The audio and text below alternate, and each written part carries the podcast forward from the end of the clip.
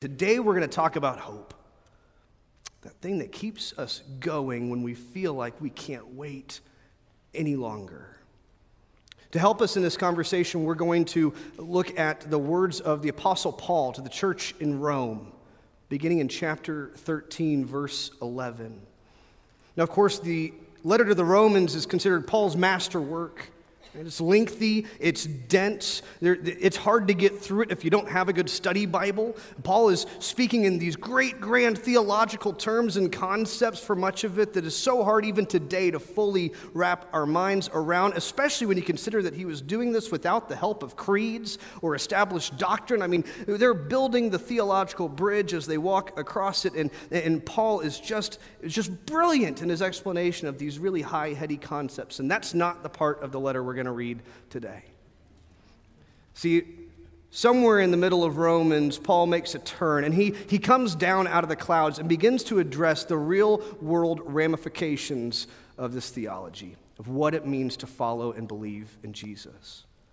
And he's talking to a community of Christians who are divided, who are fighting amongst each other about whether they should value their tradition out of the Jewish heritage or whether they should uh, lean into being this new expression of faith reaching Gentiles. And, and, and Paul's trying to write this in a way to help heal them, but also to kind of wake them up, as we'll hear, to the realities that this world doesn't have time for their infighting. They need to be doing something different with the way that they're living and being as the church. So, with all of that in mind, let, us pray before we read Scripture to invite the Holy Spirit to make this text come alive for us again this morning, that it might change the way that we live. Let, let us pray. Gracious God, we give you thanks for this day. We give you thanks for a home called Lover's Lane. God, we give you thanks for the week of Thanksgiving and this coming season of Advent, and, and maybe we gathered around tables with more people than we could count and shared a wonderful meal, or, or maybe we ate at a TV tray all by ourselves. And God, I, I hope that you'd remind us that we never are truly alone. That even in the dark places and seasons of our lives, you are always there. Whether we are rejoicing and laughing, or whether we are crying and alone, you are always there. So, God, let us look for your hope again. Let us find those points of light to guide our way in the darkness. Let us find hope this morning in your words to the Apostle Paul. Allow them to leap off of the screens and off the pages of our Bibles and into our hearts so that they could change the way that we live. All of this we pray in the name of your Son, Jesus the Christ. And we say, Amen. Let's rise for reading of God's Word this morning. This comes to us uh, from the Common English Bible Translation. So it's going to sound a little bit different than what you have in your pews. Paul says this As you do all of this, as you do all of this, you know what time it is. The hour has already come for you to wake up from your sleep. Now our salvation is nearer than when we first had faith. The night is almost over, and the day is near. So let's get rid of the actions that belong to the darkness and put on the weapons of light. Let's behave appropriately as people who live in the day, not in partying and getting drunk, not in sleeping around and obscene behavior, not in fighting and obsession. Instead, dress yourself with the Lord Jesus Christ. And don't plan to indulge your selfish desires. The word of God for the people of God. Let us say, Thanks be to God. You may be seated.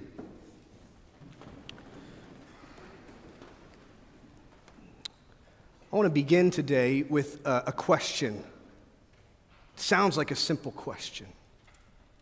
What time is it? Do you know what time it is?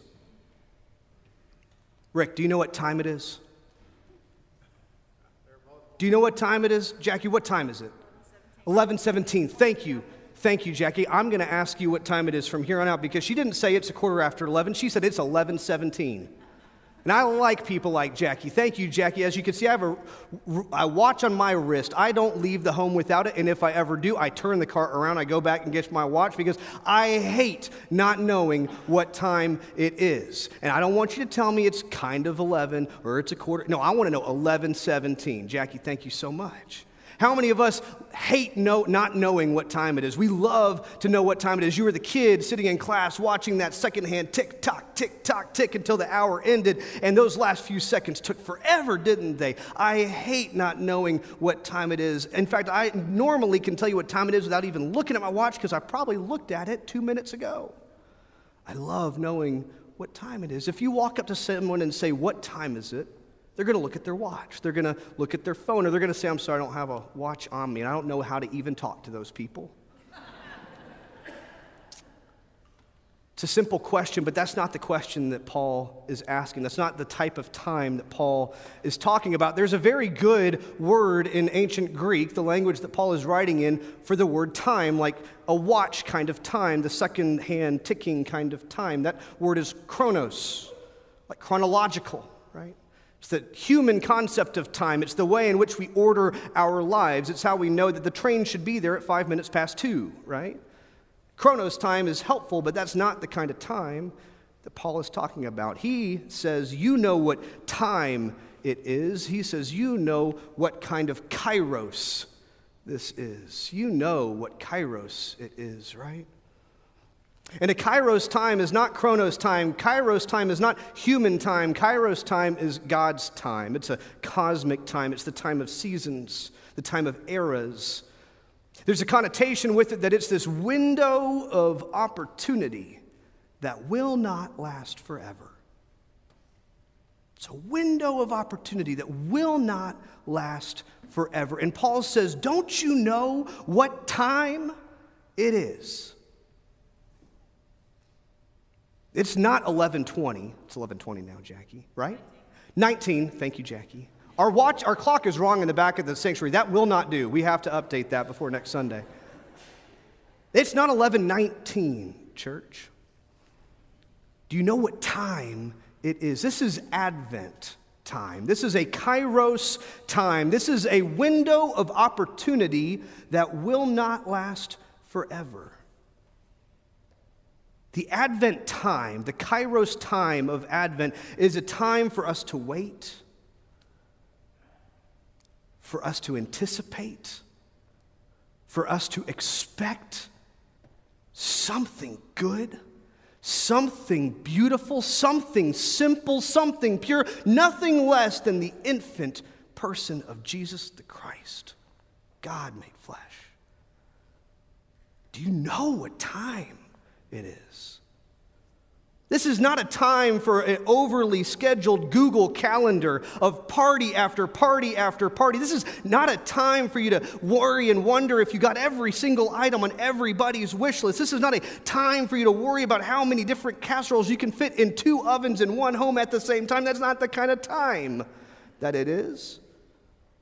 That's pretty good Chronos time, but that's not going to lead us to the kind of depth of spirituality and the kind of walk with Jesus that we need this Kairos time of Advent.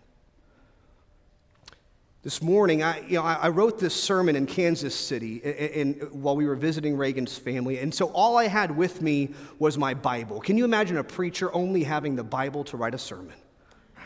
Who'd have thunk that? I also had my laptop, so I could Google some things. But I, what I've got for you this morning is a reflection of sorts on this passage because the first time I read this passage this week, I'll be honest with you, I didn't know what it had to do with me or Advent or anything about my life. But as I kept reading it, and I kept reading it, and I let Paul work on me a little bit, and I let the Holy Spirit work on me a little bit, wouldn't you know, I met Jesus in these words. I found hope in the words that Paul offers to the church in Rome because I began to understand what time it is. And so I want you to walk with me through this passage again. And maybe you'll see what I see. And maybe you'll see things that I don't. But I hope that you leave this morning with points of light in your life. First point of light, first point of hope that I find is I find hope in waking up to hear the newborn Christ. Now, let me say what I mean about that. Anybody in here a sound sleeper? Anyone in here with someone who is a sound sleeper? Maybe that's easy. You can put their hand up for them, like, no, honey, you're a sound sleeper. So I am a very sound sleeper. I can sleep through basically anything. Give me a thunderstorm, give me a train whizzing past my window, eh, eh, give me anything, I can sleep through it. When we first had Andy, our three, almost four year old daughter, you know, we're in the hospital room after she's born, and they've, they've finally handed her off to us. We're holding this, this child that we're going to have to keep alive for the next 18 years, right? That's the deal, right? And you're kind of having that uh, gravity, that moment hit you like, oh goodness, what have I gotten myself into? And you know, uh, dads, we're very tired after that long day, right? It's a, it's a little joke. It's just a little joke. But, but in all honesty, you know, you're exhausted, not in an equal way, but you're both exhausted. And you're holding this child, and we finally got Andy to go to sleep the very first time, and she's swaddled up against her will, of course, right? And, uh, and you know, you, you get that kid asleep for the very first time, and you kind of walk away like, don't anybody breathe on it. Don't even make a sound, turn everything off. I want to try and catch just 30 minutes of a nap. And so I, I, we get her to sleep, and I lay down on the couch in the hospital room, and the next thing I know, I feel something hitting the side of my head. And, and, I, and I rub my eyes and I open them and I look down and I'm standing at the changing table. And Andy's diaper is off, and there's one halfway on her head and another one in my hand. And Reagan is chunking things at my head, trying to get me to wake up because she knows I am sleepwalking through my first diaper change, and it's getting messy, right? I'll let you paint the rest of that picture, all right? Not going well. How many of us sleepwalk through Advent? I know I do. Go to the same parties, sing the same songs, go to the same stores, buy variations of the same gifts, light the same candles, read the same words, go to the same stuff you feel like you're sleepwalking yet? And we do this year after year after year after year. And, and, I'm not trying to dog on traditions that are meaningful and give you life and joy. Those are great. We have so many in our home. It's not Christmas until I watch Home Alone at least three times, right? It's not Christmas until we put ornaments on the tree. Well, I, I, I don't like putting ornaments on the tree. I like watching people put ornaments on the tree, you know.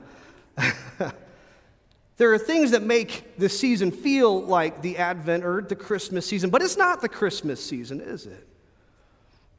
And, and baby Jesus did not come so that we could go to a bunch of parties we don't want to go to and buy gifts for people that we don't even like that much and do a whole bunch of stuff that we don't even really care about. That is not why God came to this earth. Amen?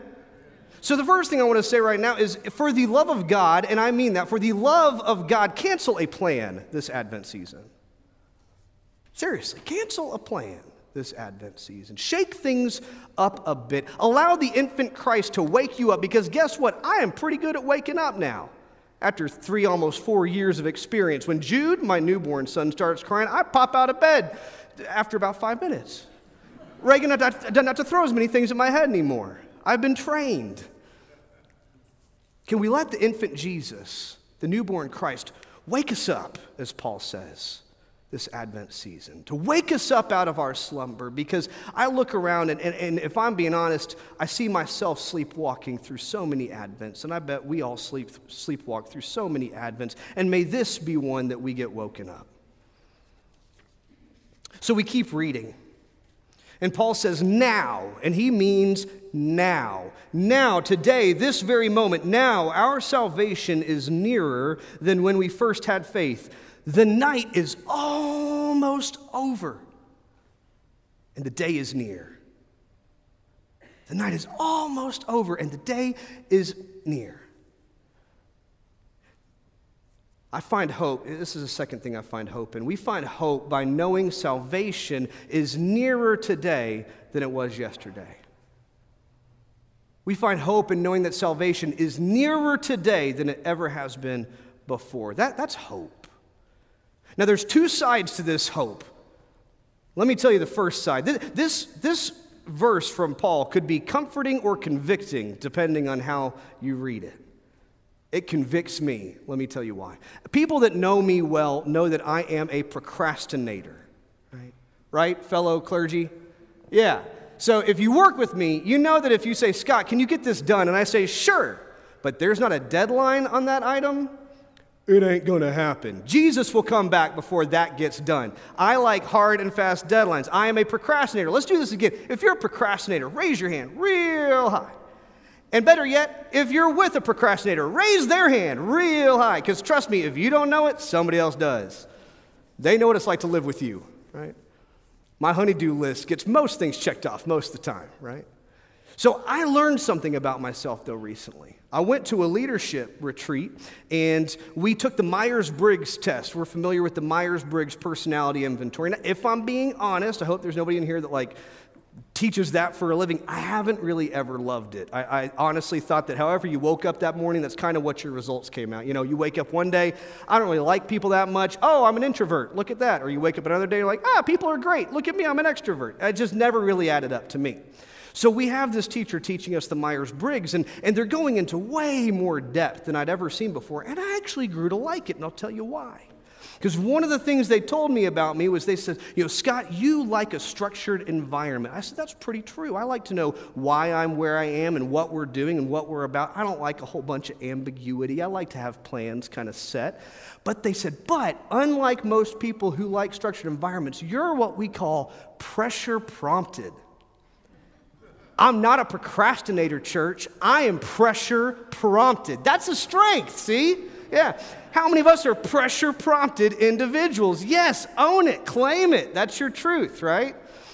Pressure prompted. Paul knew that the church was a pressure prompted organization, and we still are today, aren't we? Oh, goodness, the church is a pressure prompted institution.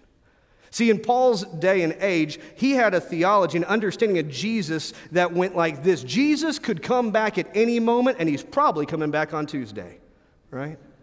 Paul really believed this. We chuckle today because it's been 2,000 years, but in the early church, Jesus could come back any moment, and he's probably coming back on Tuesday. And so when Paul is writing to them about things that need to get done, he's not kidding. He's like, Jesus is coming back, and he's going to look at us and say, What have you been about? And we better have done some good work for the kingdom of God. This created a sense of urgency a sense of urgency in the early church that I wonder have we lost that sense of urgency over the last 2,000 years? What do you think, Lover's Lane? Have we lost a little bit of that pressure prompting to get us outside the doors, to make us the hands and feet of Jesus, to change the way in which we're living so we could better reflect the life of Christ? Paul says salvation is nearer today than it was before. And that's convicting for me. Because I got to ask myself, Scott, are you living like Jesus could come back on Tuesday? What have you changed about your life in recent memory? In, like, I don't know, the last year that makes you reflect more of Jesus' love and light into the world around you? Scott, are you living with that kind of sense of urgency that the early church had in spades? Paul says it is not the time for us to argue. It is not the time for us to bicker about whether or not to eat pork. He gets to that in Romans 14. It is the time for us to be the church for a world in need. Am I living as though Jesus could come back on Tuesday? Now, that's a convicting image for me, and I need that kind of conviction. I need that kind of swift kick in the pants to get me up and moving because God knows that I need a deadline, right? But some of us don't need any more pressure prompting. Some of us feel like we are getting pressure from all sides, from every angle. And if one person asks us to do one more thing, we are just going to explode. And so you may be sitting there going, Scott, I don't need any pressure prompting from Paul or you or whomever. And here's the other side of that coin Paul says that salvation is nearer today than it ever has been before. So if you feel like your walls are pressing in, if you feel like it is darker than you've ever experienced in your life, if you feel like you can't go on one second longer, Paul says salvation is nearer today it's ever been before. The night is almost done. Do you know that, that magical moment when the sun hasn't quite risen, but you can see the glow? You know it's coming, it's almost there. I mean, I remember that staying up all night with a newborn. When that sun is almost risen, you go, sweet Jesus, I can make coffee. For those of us in dark places, that is a gift, the gift of light, knowing that the night is coming to an end and salvation is nearer than it's ever been before. So maybe these words of Paul are convicting for you like they are for me. Maybe they're comforting like they need to be this morning. But there's hope in knowing that salvation is nearer today than ever before. Lastly, Paul goes on to say this. He says, So let's get rid, this is when he gets down to brass tacks, right? Let's get rid of the actions that belong to the darkness and put on the weapons or the armor of light. Let's behave appropriately as people who live in the day, not in partying and getting drunk, not in sleeping around and obscene behavior, not in fighting and obsession. Instead, dress yourself with the Lord Jesus Christ and don't plan to indulge your selfish desires. Church, the last thing I find hope in in Paul's words for us this morning is I find hope by living as though God's love and light are real.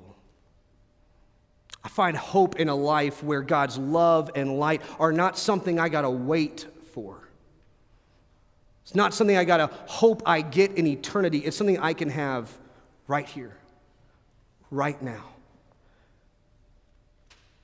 Maybe you're entering this Advent season coming off of the best week of your life. Thanksgiving is a joy filled experience for you, and you are on cloud nine, and you've had Christmas music cranking in your car on the radio for two weeks now, and you've had decorations up since before Halloween, and this is just awesome for you. Great. But maybe you're entering into Advent and you're in the darkest season of your life and you wonder if that light is ever going to show up. I don't know you and I don't know your story, but I know what that feels like. I don't know, it's, it's not the darkest season of my life, but I'm in the middle of a, a little bit of a dark one. Two weeks ago on Saturday evening, my grandmother passed away, Ann Owens Gilliland, a proud Fort Worth resident who very begrudgingly moved to Dallas a few years back to reside in Presbyterian Village North. She was a Horn Frog fan and a Cowtowner through and through. And her body had been failing for several years, and her mind had begun to fail as well in the recent months. And so, truth be told, it was time. It was time. She went quickly and mercifully. She was having dinner. She didn't feel good. Her heart stopped and she went to be with the Lord, right? And, and so logically, my brain is saying, Scott, it's okay. You know, th- this is good. This is a good thing. But my heart and my soul are grieving in a way that I did not expect. That's hard when you find yourself in darkness, but you're not sure how you got there. Do you know what I mean? And so this past week leading up before Thanksgiving, I knew we were going to be, uh, you know, with in-laws and we were going to be, you know, with all the festivities and the kids and the joy and the laughter and the food and I just was thinking to myself, I don't want any of that. I don't feel like celebrating. I, I don't feel like slapping a smile on my face and telling everybody I'm all good because I'm not all good and I don't know what to do with that. And how's God, more importantly, going to show up in this? Because I'm not seeing it yet. I'm not seeing the hope. I'm not seeing the points of life in my life. And, and I was wondering, how's God going to show up in a really big way? That's not what I got, but I got something better. Week before Thanksgiving, that evening, as I'm having those thoughts, that evening we go to a Friendsgiving. Have you ever been, ever been to a Friendsgiving before? It's like Thanksgiving, but you get to pick who's around the table, right? Because let's be honest, if you were being really honest with yourself, that Thanksgiving table, if you were to do the seating chart, there might be a name or two left off of it, right? So, Friendsgiving is when you gather with your friends and you have a Thanksgiving style meal, or honestly, whatever you want to eat, and you just call it Friendsgiving. So, we go to our friend's house up in the Denton area and we have Friendsgiving, and I'm sitting there, sort of lost in my grief a little bit, and I look around the table and there's all these people. Only about a dozen of us, but it's enough for me. All these people who know me and love me Not for what I do or who I try to pretend to be, but for who I am, right? They love me for me, warts and all. And, I, you know, I saw Jesus in that. And then we get in the car and we go to Kansas City for the week of Thanksgiving. And, and we walk into my in law's house. And, you know, this is an extended family, mind you, that Reagan and I had dated for eight weeks before we got engaged. Now, can you imagine knowing your potential son in law for eight weeks before he asks for your daughter's hand in marriage? These people have been saints to me. They also didn't know what they were getting themselves into. They welcome us in, me and my wife and our children. And, you know, Andy's got time with cousins, and they're running around and screaming and making way too much noise and breaking stuff and having a blast. And, and Jude and his little cousin, who's a month younger than he is, we're getting every picture. We're filling up our phones uh, with pictures of them. And then we have Thanksgiving and we're eating dishes that everybody's made. And I made my mac and cheese and it's better than yours. It's so good. And my brother in law brought his Tofurky and I'm still not quite sure what's in it. He's a vegetarian. And I said, That's fine. My mac and cheese is right here. Just eat that. It looks a lot better than your Tofurky, right? That's a tofu turkey. I, it doesn't add up to me. Cindy, it doesn't add up. Just eat the mac and cheese, it's right there. But I saw Jesus in that. I saw Jesus in the laughter and in the family and in the cousins breaking stuff and having too much fun. And then we went on a tour of a museum. And afterwards, we got to talking with this family. Uh, me and my two brother in laws were talking with this family, the three Felixes Felix the second, the third, and the fourth. Felix Rodriguez, the second, the third, and the fourth, and Felix third's wife, Zulma. And they're originally from Puerto Rico, but Felix third now lives in Virginia. He's retired from the Navy. And Felix fourth lives in Lawrence, Kansas, and works in domestic violence relief. And it was this beautiful moment of, of sharing stories and encountering people that we never otherwise would have met. And I was so thankful for the country I live in where I can meet people like that and have stories and encounters like that. I saw Jesus in Felix and Felix and Felix and Zulma. I saw Jesus in the words of Paul this week as I kept reading and reading and reading and asking God for points of light. And my point in sharing you with sharing this with you is this that when Paul says that we should dress ourselves with the Lord Jesus Christ, he, he's offering us something of a paradox, kind of like waiting for a Jesus who we know is already here. Right? We're remembering how to wait. But Jesus is already here. Jesus is with us. Jesus never leaves us. Jesus is always in front of us and beside us and behind us and above us and below us. But more than that, Paul says Jesus surrounds us. He says, clothe yourself in Jesus. I don't think that's because we need to go find Jesus and put him on. I think it's because we need to remember that not a moment passes by that Jesus doesn't surround us. And the gift of hope in Advent, the gift of hope in this time, is not an, an, elaborate hope. It's not shiny and glamorous. They don't sell it at Macy's. It's not a big box with a beautiful bow on top. It's the simple things. It's meals shared with people that you love, it's laughter and tears, it's good food and good drink and good conversation. It's cousins having too much fun and breaking stuff. It's meeting strangers and making them friends.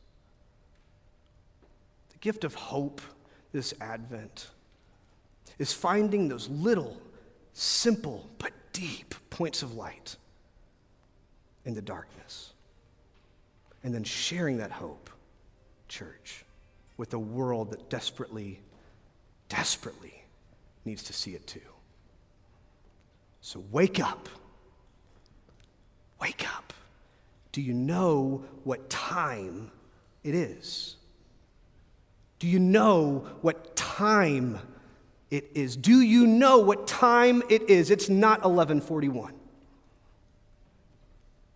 Did I get it right? 41. Do you know what time it is? It's Advent. It's time to see Jesus once again. Amen.